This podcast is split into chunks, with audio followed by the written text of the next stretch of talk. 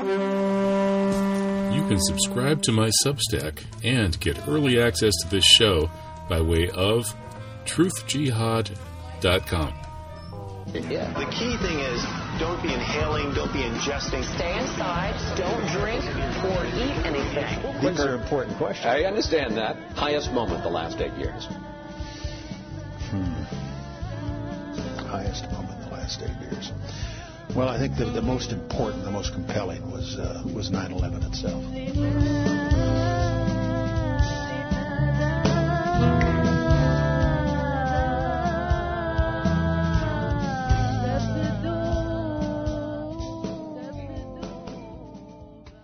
Welcome to twenty twenty-two. This is Truth Jihad Radio, first show of the year. In fact, it's the first show since, when was it? December eighteenth, I think it was. We were off, or seventeenth, because we were off on Christmas Eve Day. We were off on New Year's Eve night.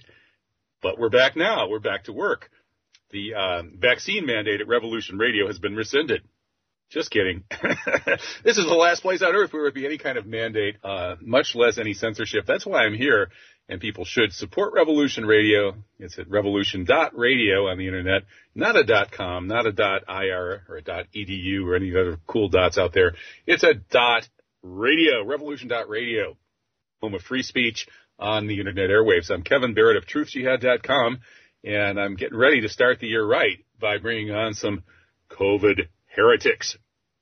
You can pretty much get digitally burned at the stake these days for saying the wrong things about COVID, even if you're highly educated or even an expert. And my first hour guest tonight, Meryl Nass, is definitely an expert. She's got the anthrax vaccine blog. She exposed one of the really only absolutely proven in the peer-reviewed literature cases of a biowar attack. So she was an early go-to person to get information about this pandemic from. And so she'll be on in the first hour. Second hour, Joel Hirschhorn. He's actually a P H D metallurgical engineer, but he's advised Congress on a bunch of topics, and he's done enough research on Fauci's pandemic blunder to write a book that scooped at least some parts of R F K Junior's blockbuster by a full year. So Joel's coming back on to talk about his latest article, Praise the Lord and Pass the Ivermectin. Okay, let's get going with the first hour. Meryl Nass uh, is um, really my favorite person to try to go to to make some sense out of all of this contradictory scientific data that we're getting around COVID, and especially reports of higher, or is it lower, all-cause mortality among vaccine recipients as opposed to the unvaxxed. And then there's also the issue of whether or not there may be higher rates of myocarditis and pericarditis and this and that carditis, as well as various other problems among vaccinated people. Some reports on this are very alarming, and others um, are very soporific and, hey, nothing to see here, folks, just move along. And those of us who are not experts may have a hard time sorting through all of this seemingly contradictory information. Meryl Nass is here to help us sort through it, so let's ask her. Hey, welcome, Meryl. How are you? Hi. Um, how is the sound quality? It sounds okay to me so far. Okay, great. Okay. Well, welcome back. And, uh, boy, this is an interesting week to bring you back, too, because we did just have uh, that story about the Indiana Life Insurance C E O saying that all-cause deaths are up uh, forty percent among people eighteen to sixty-four, and that they're mm-hmm. not they're non-COVID deaths. And there's a big debate about that. And likewise, there's a debate over these various studies um, refuting such charges and claiming that people who are vaccinated are doing just as well as people who are not overall. And uh, frankly, when I looked at a couple of the studies that you're uh, pointing out as being dubious, I couldn't really tell why they were dubious. Uh, do you, do you want to start talking a little bit about this argument over uh, comparing all-cause mortality of the vaxxed and the unvaxxed and uh, where we are with that data? Yeah. Um So let me go back a ways. For many years, it was said that flu shots were very important. This was until about two thousand five. Flu shots were very important because they really markedly reduced the number of deaths in, in the group of people who got flu shots. And that, so that was the, you know, that was the... Everybody knew it. But then somebody came along and said, actually, you're doing a really poor job of analyzing this, and that there's something called the healthy worker effect or the healthy soldier effect, that people who are healthier tend to get more uh, medical interventions. And so it was when, in fact, the patients who were getting vaccinated and those who weren't getting flu vaccinated were, were matched perfectly. It turned out there was no difference whatsoever in mortality. And furthermore, when the people who had claimed there was um, had found a marked benefit, a mortality benefit in the summer as well as the winter when there's no flu. The thing about vaccines is that that everybody believes is that they only help prevent the disease they're designed to prevent. They don't. If you take a flu shot, it doesn't prevent cancer. It doesn't prevent heart attacks. It only prevents the flu. But uh, by supposedly preventing some enormous number of deaths in the summer, it was clear that the people getting vaccinated were a healthier cohort. And so subsequent to to that study being published by uh, Luna Simonson, um, it's been widely agreed that there is actually no evidence for any benefit to uh, whether it's all-cause mortality, which means everything that kills you, or flu mortality in the elderly from flu shots. No one has been able to produce statistically significant evidence of, in the older age groups, a mortality benefit from flu shots.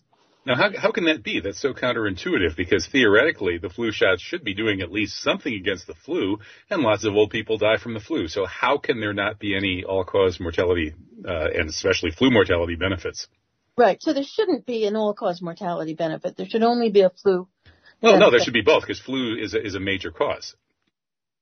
Well, it actually, well, that depends how you count it. And then we get into the issue of, of this um, interview, which is uh, what are the, how real are the data? How, what is the quality of the data? So what are the quality of the data that tell us that lots of people die from flu? Well, we have from the C D C, we only have estimates. We have algorithms and estimates, and we don't have real numbers. And those algorithms tell us from year to year that between about twenty thousand and forty-eight thousand people die each year from flu. But when you look at the um, death certificates, and C D C, by the way, collects every death certificate in the United States, you'll find out that on an average year, one to two thousand people have influenza listed as the cause of death on their death certificate. Now, there's probably more deaths from influenza than that, but these are people who perhaps had cancer or had severe heart disease, and the flu is just that last little thing that knocked them over, and presumably the physician who filled out the death certificate didn't think that flu was the main cause. So, and in the two thousand, I think seventeen, eighteen year, which was the biggest flu year, flu deaths and flu cases and serious cases year in ten or twenty years, there were six thousand five hundred fifteen flu deaths on death certificates. This is C D C data. It, it's hard to find. It took a lot of digging on my part um, to, to find it, but it's there. They used to publish it so that it was easy to find every year, but now they bury it. Um, so we don't know how many people die of the flu every year, but most of them are probably in nursing homes, are very frail. And, um, you know, if if the flu didn't kill them, it's likely some other similar problem would. Now, right. when so so anyway, that the, the whole concept of what people realized was that the cohort of elders who get vaccinated are a healthier cohort in general than all elders. So what happened here in this study by Xu, I just had it up on my computer, X U, this is a C D C study, C D C study, Stanley Xu, published in the Mortality, Mortality and Morbidity Weekly Report on October twenty-ninth. Um, he, they claim they did standardization, so they tried to look at the two, the vaccinated and unvaccinated cohorts, but they only standardized them by age and gender, not by health status. And, um, So they found amazing, uh, lower, amazingly lower all-cause mortality in the vaccinated group. So if in that group that got the Pfizer vaccine, they had only um, zero point four one. Uh, so forty-one percent of the deaths, all-cause deaths, as the end of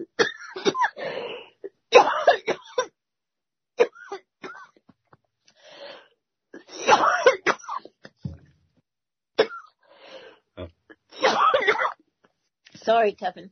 That, that's okay, Meryl. Just uh, you probably uh, you shouldn't be eating dinner while we're talking on the radio. Just kidding. Yeah, I you know wondering if I had an asymptomatic COVID because I've been coughing a lot for no reason last two or three weeks, um, but wasn't sick before that. Anyway, forty-one percent if you took the Pfizer, thirty-four percent. Look at that. People were only one-third as likely to die if they took uh, dose one of, let me see, no, forty-one percent from the first dose of Pfizer, thirty-four percent after the second dose, um, thirty-four percent as likely to die after dose one of Moderna, and thirty-one percent after dose two. In other words, the people were healthier who took two doses than who took one. And um the Janssen or the Johnson and Johnson vaccine, those pe- people who got that were only fifty-four percent as likely to die. And therefore, instead of saying what these data would suggest, which is this is an, a remarkable tonic that lowers your chance of death by two-thirds or one-half. Practical immortality pill. Right, exactly. All Stanley Xu said, he didn't really discuss those numbers. He just said, quote, there is no increased risk for mortality among the COVID nineteen vaccine recipients. This finding reinforces the safety profile of currently approved COVID nineteen vaccines in the United States. Unquote. Wow. Wow. Um, well, that's very modest. He could have claimed that they were, uh, you know, right. miraculous uh, tonics and elixirs, and you should come up to the snake oil wagon and buy some immediately. Exactly. But the purpose of this paper was probably so that it could be cited in some legal documents, which happened to be amicus briefs to the Supreme Court by the American Medical Association, using this bogus method of study to claim it proved the vaccines were safe. Wow. Uh, so, well, th- this would partly explain the apparent contradiction between studies like this that say that, uh, oh, there's there's no all-cause mortality problem with these vaccines. On the contrary, the people who take the vaccines, are they, they die less, so you should come and get your vaccine. And then exactly. On the other hand, we have these other uh, reports of uh, a way, you know, out-of-line number of um, athletes dropping dead on the field at, at early ages mm-hmm. and, uh, and reports of these heart issues, myocarditis, et cetera. Um, so, so maybe, uh, it turns out that th- this nonsense, so, so this was in a major journal, this uh, Stanley Xu no, article? No, this is, this, it used to be considered a very high quality little journal, the Morbidity and Mortality Weekly Report.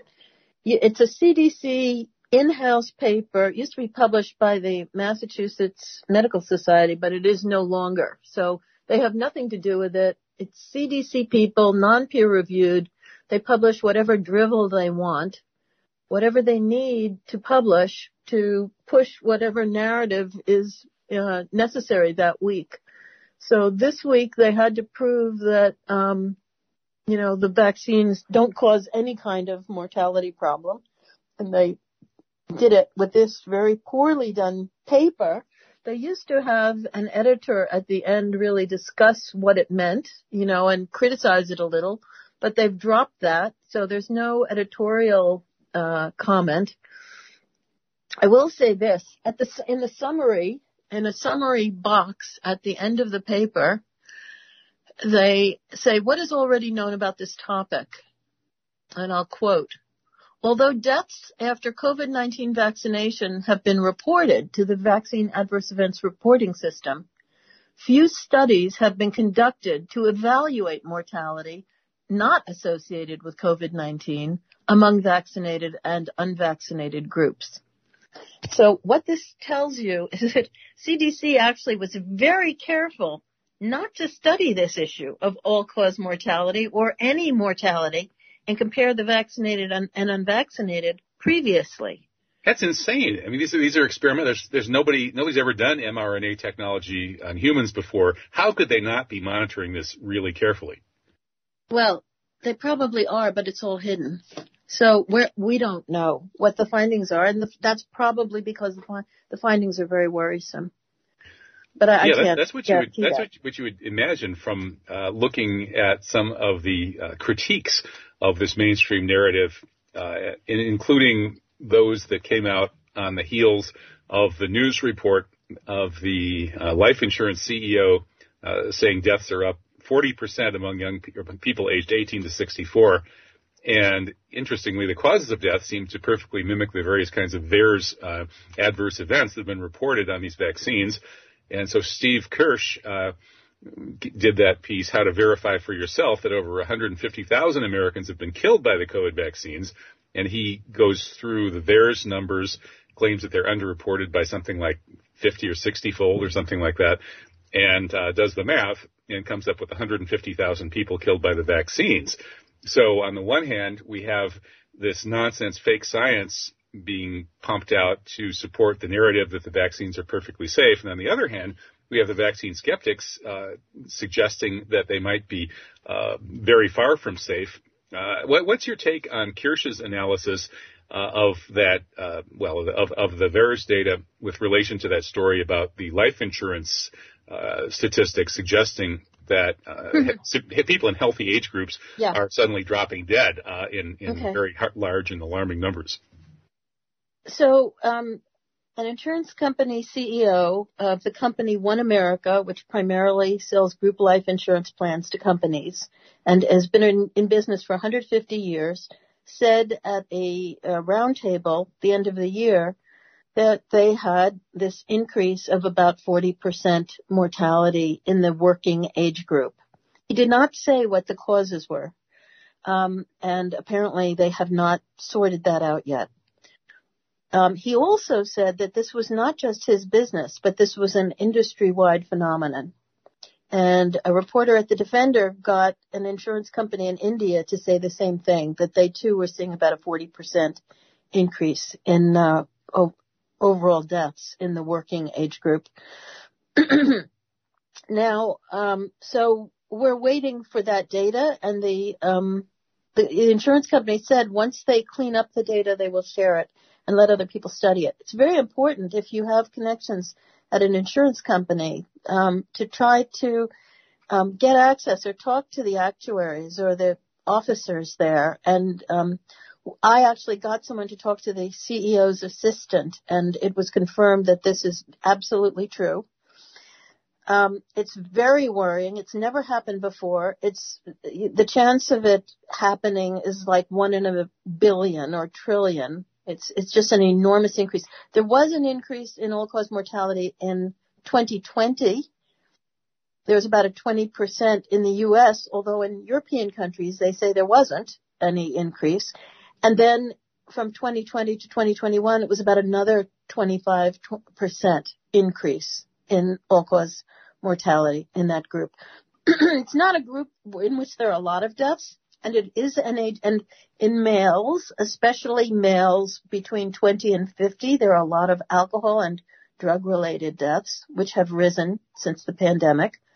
So I certainly don't mean to imply that um, necessarily the bulk of these deaths are related to vaccination, but they certain, but many deaths are likely to be related to vaccination. And the reason I say that is the VAERS data. So VAERS is a voluntary reporting system. It was created by Congress, started in nineteen ninety.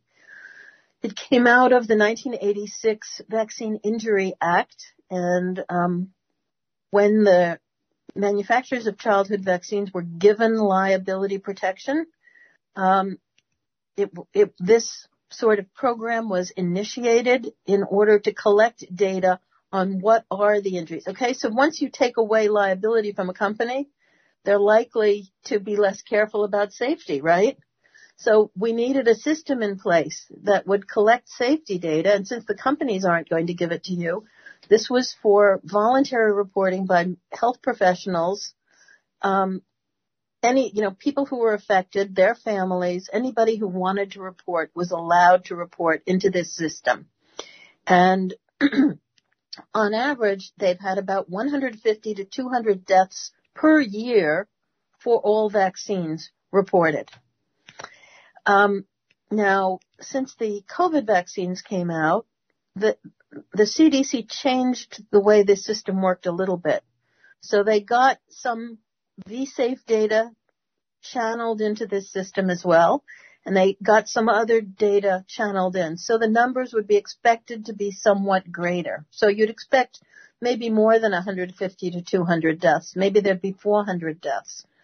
But in fact, in the year twenty twenty-one, and remember the vaccines, the first vaccine rollout began on December fourteenth for the Pfizer of twenty twenty. And the second, the, the Moderna rollout was seven days later. And the Johnson and Johnson slash Janssen vaccine started being given in February.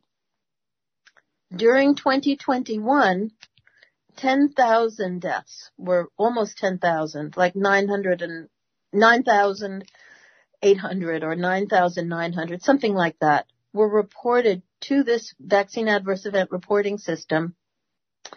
Um, so again, something like fifty times the number of deaths previously reported, and about one million adverse events were reported to this system.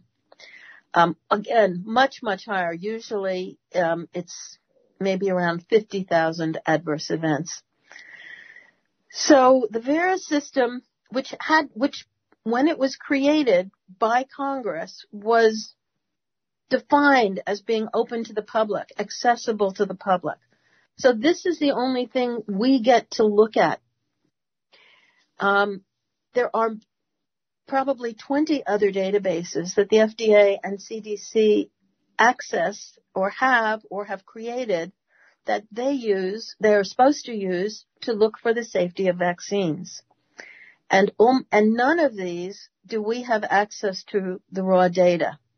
So VAERS is the only one where we can look at the, we can go granular at the individual level and look at the reports that were filed. Now, wait a minute. Why, why don't we have access to our own government's data? I mean, couldn't you file uh, a FOIA? Uh, I mean, what, what's you their excuse? For, I mean, I, what is this, nat- national security? Or I mean, why, what's I, their I excuse? I don't know what the excuse is. Um, I know I have friends who worked with the head of a congressional committee and finally twenty years ago got access to some of it, and the C D C set them up with these old computers that kept going on and off, and basically they made it impossible to use. And, and subsequently, I don't think anyone has gotten access to this.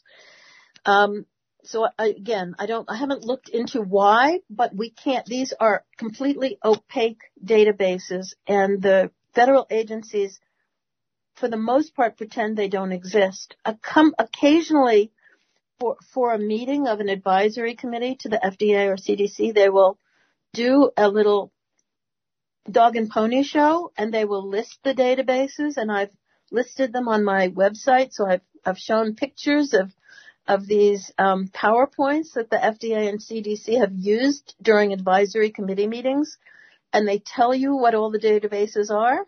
And they tell you how many people are enrolled and all the data. They, they get data for most. They have some data. They have insurance company data. They have, um, the medical records or a good part of the medical record for twelve thousand, twelve million, excuse me, twelve million Americans. Um, you know, almost four percent of the population. They have access to those records. And then they have partial access to military records, to Medicare records, to all sorts of other records. Uh, in um, pharmacy records. Uh, we don't know what they do with this. They they have not presented to the public the results of their pharmacy records or their Medicare records or these other, or their military defense medical surveillance system records. We know they have them. They admit they have them, and that's the end of it. Wow. Were that's, we that's, that's able crazy. to access this information, we would know in about one hour everything we needed to know about vaccine safety. That's completely crazy. Uh, obviously, there should be a, a mass uprising to demand this stuff be made public. um, how, how can they be getting away with this? Why uh, isn't the journalism world uh, banging down the door to try? I mean, if they, if anybody in mainstream journalism or mainstream medicine or science really believes these vaccines are totally safe, why wouldn't they support releasing all of this data? I don't know why. I mean, obviously, it's utterly critical. And we are spending, I mean, enormous amounts of money, the, you know, taxpayer money to access. The C D C pays H M Os to, to gain access to these twelve million people's records. And the, the C D C and F D A pay for access to many other databases. They're, they're not free. And then they have staffs of people who analyze them. But, you know, we, unless they come, they basically have tried to fool the public as, and imply without saying so directly that they have the vSAFE data, which is this new phone app system where people can report into the C D C, which actually doesn't go directly to the C D C, but goes to the Oracle company. And then Oracle aggregates the data, and once a week they send it to C D C, and they send the serious reports to VAERS. Um, so they have that data, which um, they told us a lot about the first month. And at that point, they had some enormous number, like three percent of people who got vaccinated were winding up in a doctor's office or an E R. Then they stopped telling us about it, and they had a high rate of anaphylaxis.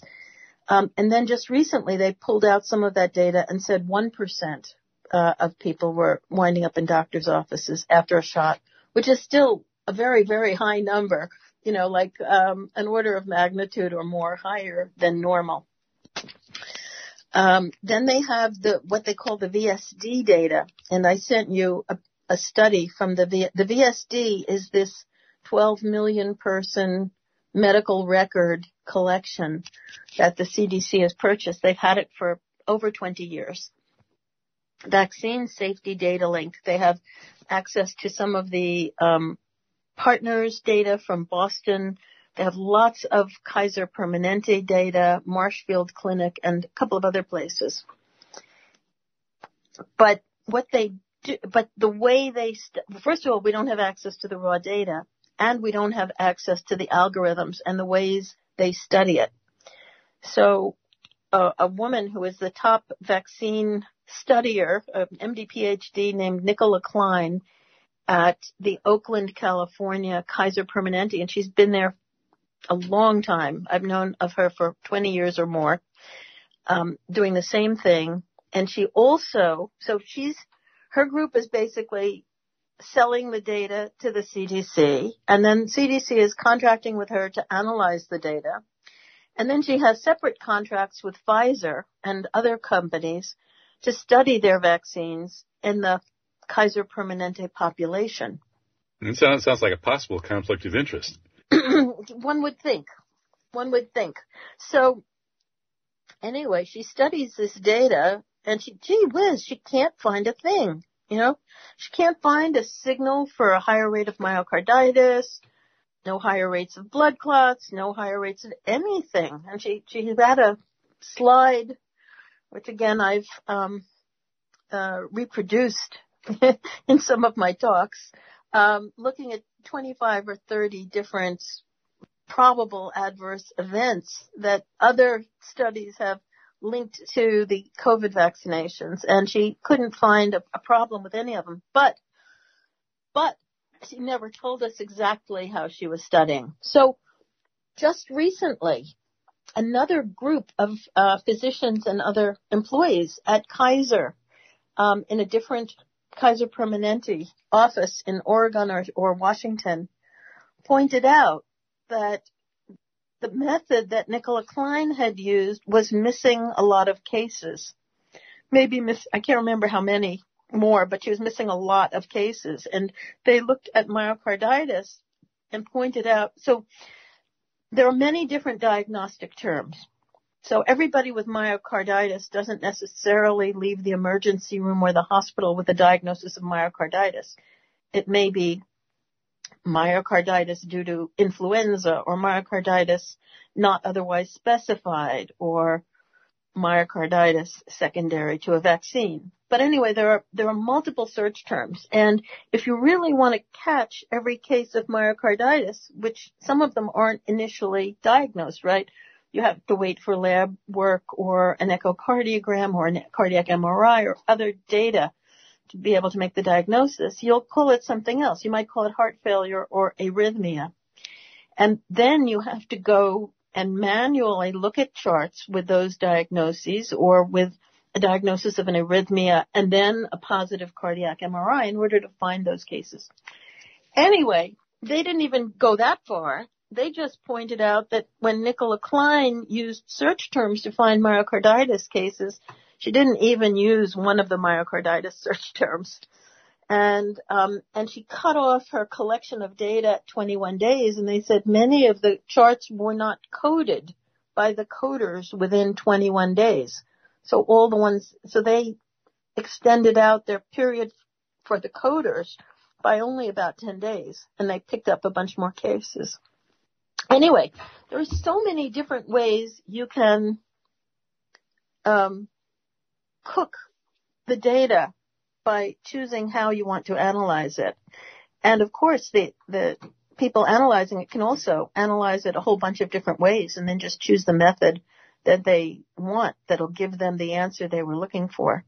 And this seems to be what C D C has become, you know, uh, just fabulous at, is figuring out all kinds of screwy ways to study data to get the answer they want. And I've seen it. I've seen it so many times over the years, and when you drill down, sometimes you can figure it out, sometimes you can't. But the methods are really bizarre. So C D C has a lot of, let me just sort of, now I'm going to generalize. C D C has enormous collections of data, but they are not all, you can't just put them together. And so they have data from all the states, all the territories, all kinds of data. I mean, enormous amounts of data.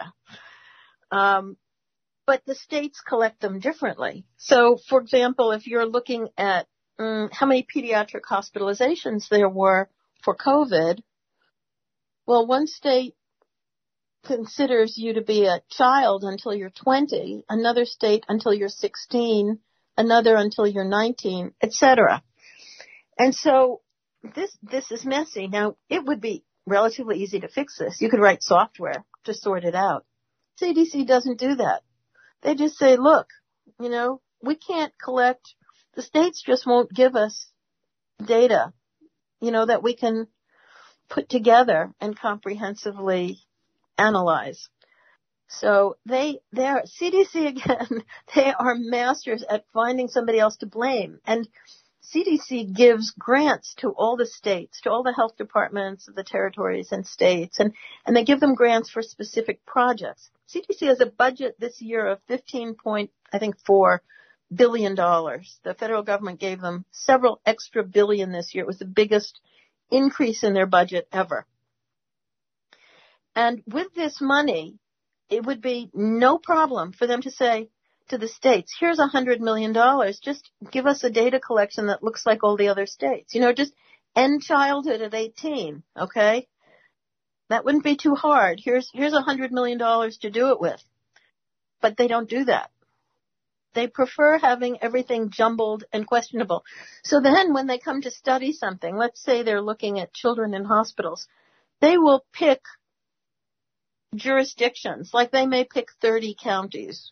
Or five states, or they'll pick some subset, and they don't explain why they picked that particular subset, and they'll study it and say, oh, well, look, in this subset, you know, kids that didn't wear masks wind, wound up in the hospital five times as often as kids who did. Or they will say, um, they will tell the, they will make sure to take, they'll tell hospitals that hospitals have to report. Or they, they don't even say you have to report. They say we we we would like you to report, but we're not making you report.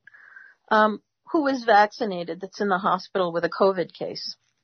And, of course, that's not a checkoff box when you get hospitalized. So it's very likely it's nowhere in the in the chart, or it's in a free text part of the chart where it's not being collected, you know, as a as data, uh, aggregable data.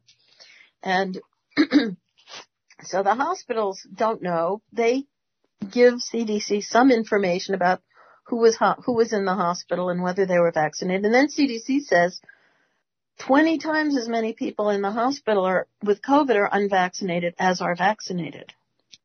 Now, we know that that's not true because in Israel, you know, in Denmark, in the U K, we know that the people going into the hospital with COVID are, are going at the same rate. Unvaccinated and vaccinated are going into the hospital at the same rate.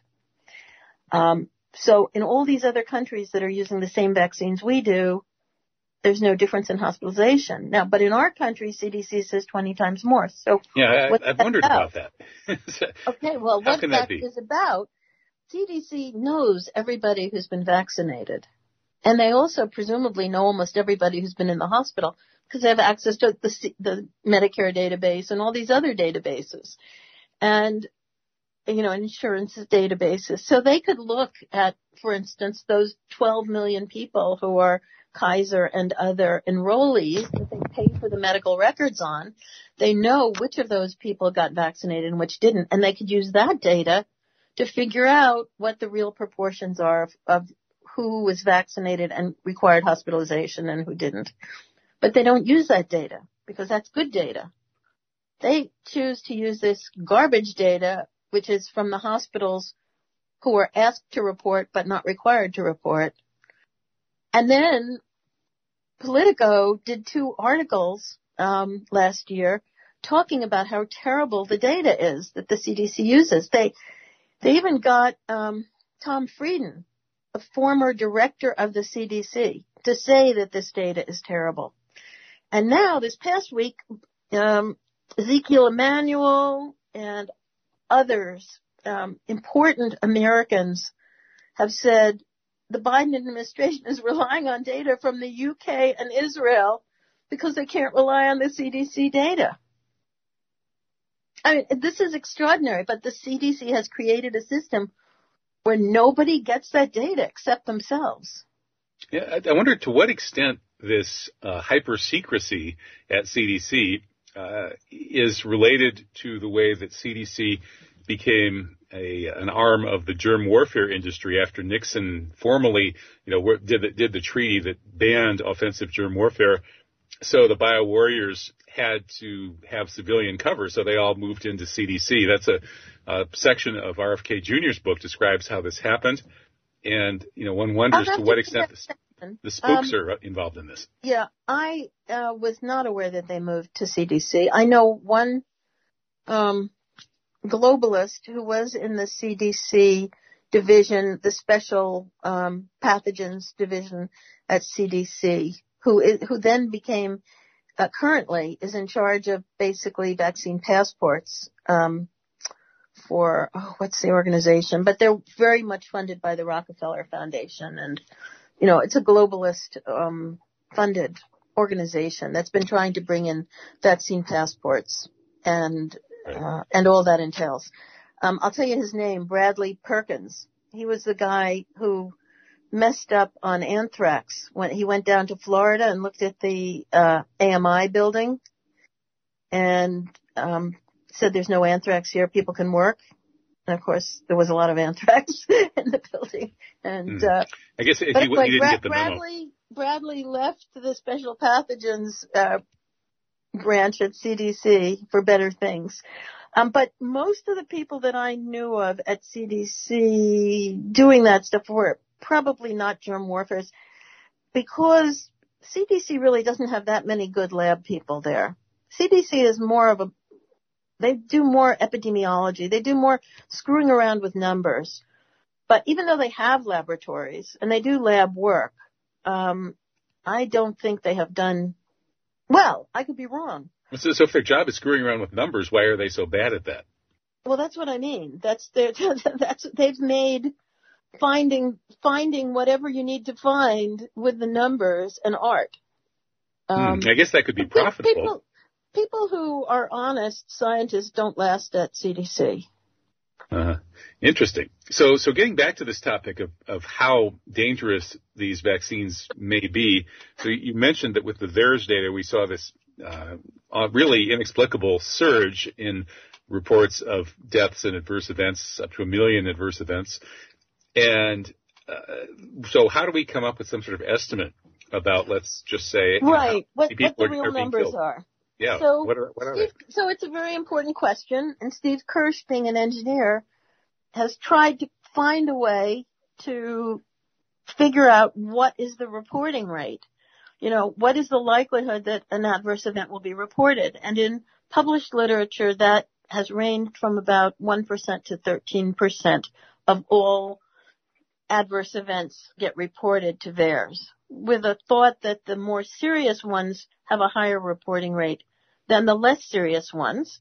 And the ones that occur closest to the vaccination are going to be more likely to be reported. So anaphylaxis, for instance, ought to be reported at a high rate because on average it happens fifteen to seventeen minutes after a shot. And so you have a pretty good idea it was linked to the shot. Having said that, the uh, rate of anaphylaxis, uh, the, well, the, the numbers of anaphylaxis cases to VAERS is not that high. And compared to a study at Mass General and Brigham Hospital and over fifty thousand employees who, and they asked them, you know, who had a reaction after the shot. And they did a careful study. It was published in JAMA. It was published as a correspondence, though. It wasn't published as a paper, but it was reasonably long and detailed. And um this group found that about one in, I think it was one in four thousand um people who got a vaccine had an anaphylactic reaction. And yet the C D C has said it's only two to five per million. Um, and they're basing that on VAERS reports, as if the VAERS reports are one hundred percent of all the um, actual anaphylaxis events. Let me say that again.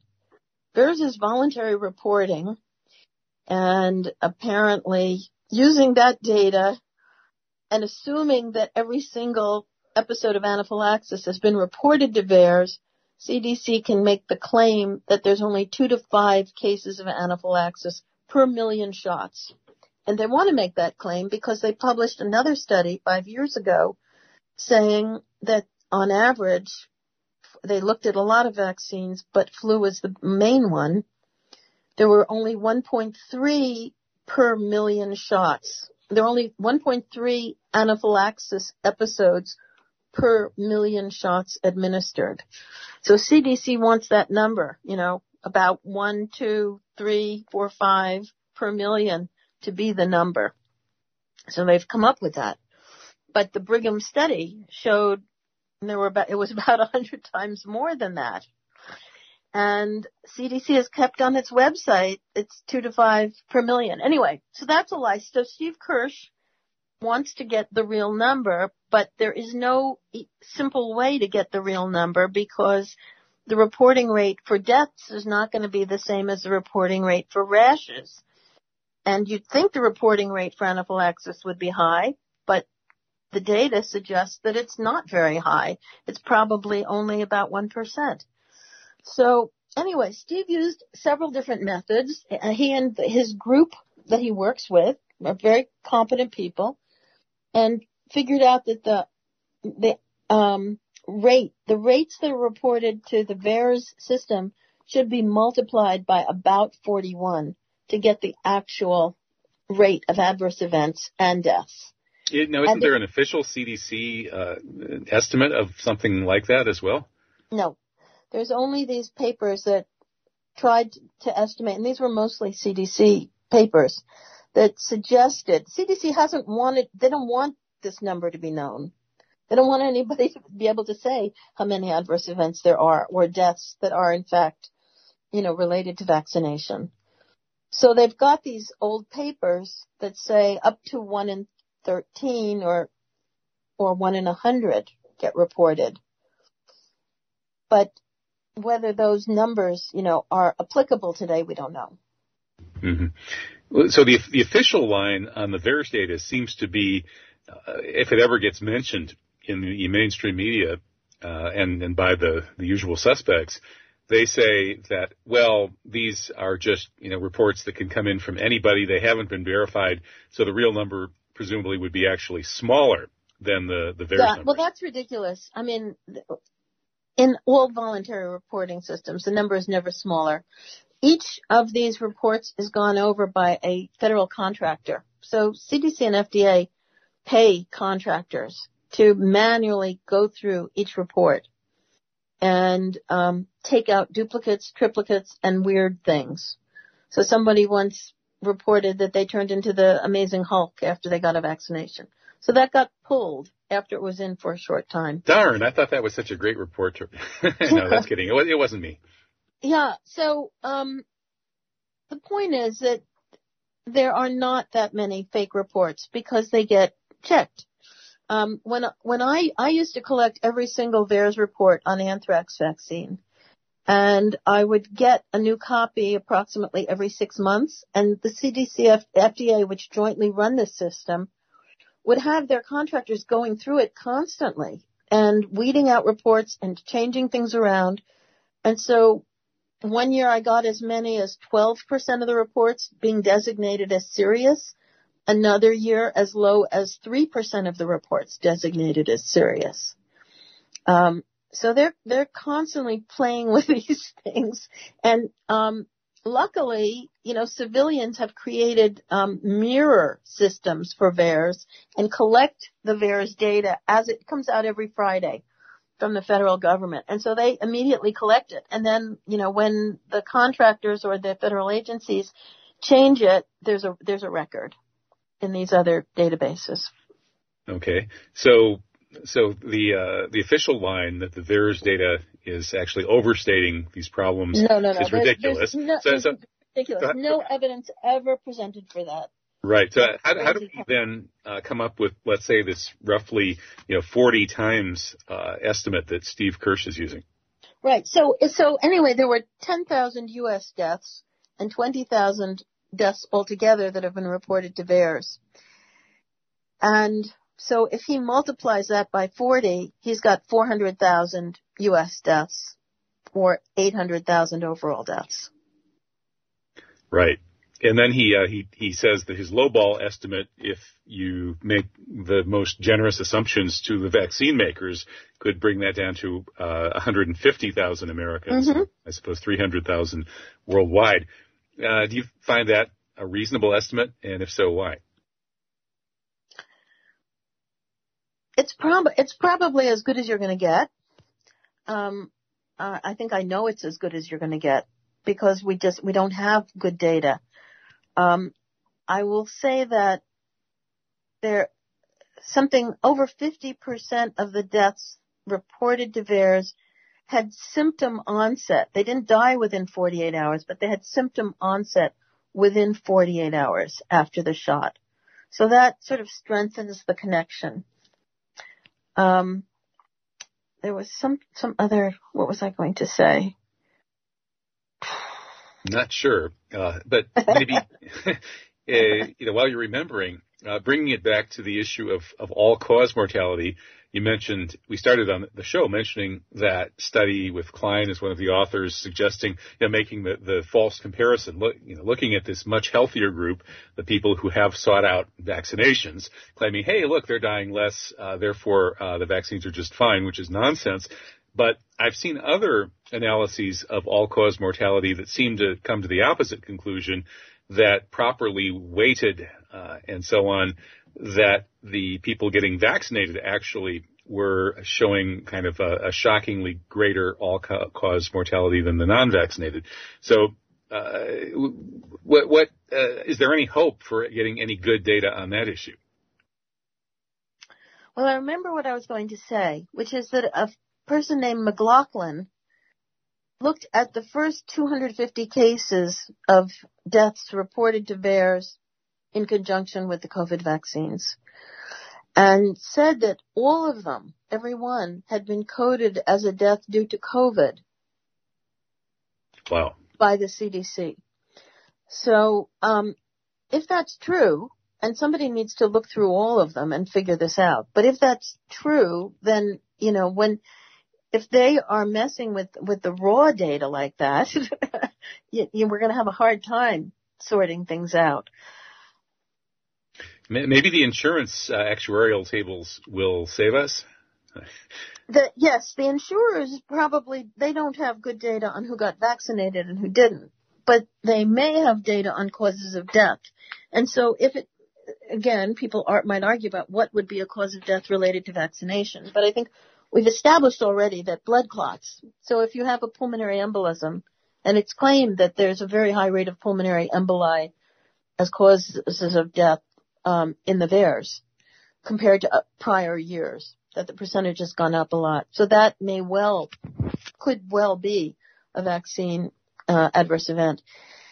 And then if, if myocarditis, um, we, we know that. I mean, there's really good data from multiple sources that show, for example, there's two, there's two papers that came up with the same number. This paper from, from the Kaiser group that said Nicola Klein had not counted properly, and a paper out of Hong Kong, and both of them found that one in two thousand seven hundred boys aged twelve to seventeen who got their second shot, their second mRNA shot, developed a clinical case of myocarditis, got diagnosed by doctors with myocarditis.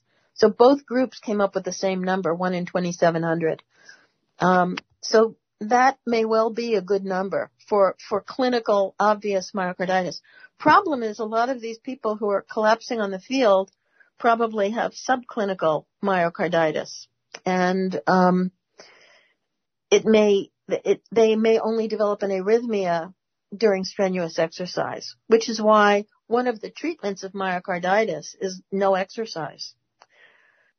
But nobody's talking about that, because if you If kid, if boys knew that one in twenty-seven hundred might get myocarditis, or maybe more, because we don't know how many subclinical cases there are, um, and they were told, you know, not to exercise for some period of time after their shot, whether it's a week or a month, you know, we don't know how long they should wait. That would really mess up, you know, a lot of uh, high school and collegiate sports in the United States. So and, nobody's and, you know, given, given the low risk of COVID in this kind of age group, especially among athletes, you know, you really have to question whether giving these young athletes these shots is such a good idea.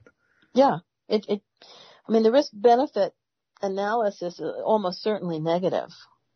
Although I must say that one of the justices in the Supreme Court today complained that it was obviously highly positive. hmm, how, how did he uh, justify that? It was a she, but um, oh, she. No, they don't cite any data. They just made claims. They made all sorts of crazy claims today. In the um, there were oral arguments over the OSHA mandate case and the healthcare worker mandate case today in the Supreme Court. Right, yeah, I, I heard that. I watched that... about two-thirds of it. Right, I, I heard this on N P R, uh, and they said that it sounded like the justices were leaning towards uh, going, you know, being very skeptical of the OSHA mandates, but were friendlier to the healthcare worker mandate. I think, yeah. I mean, it's their job to ask sharp questions of both sides. So I don't know if you can tell by the questions they ask um, how they will vote.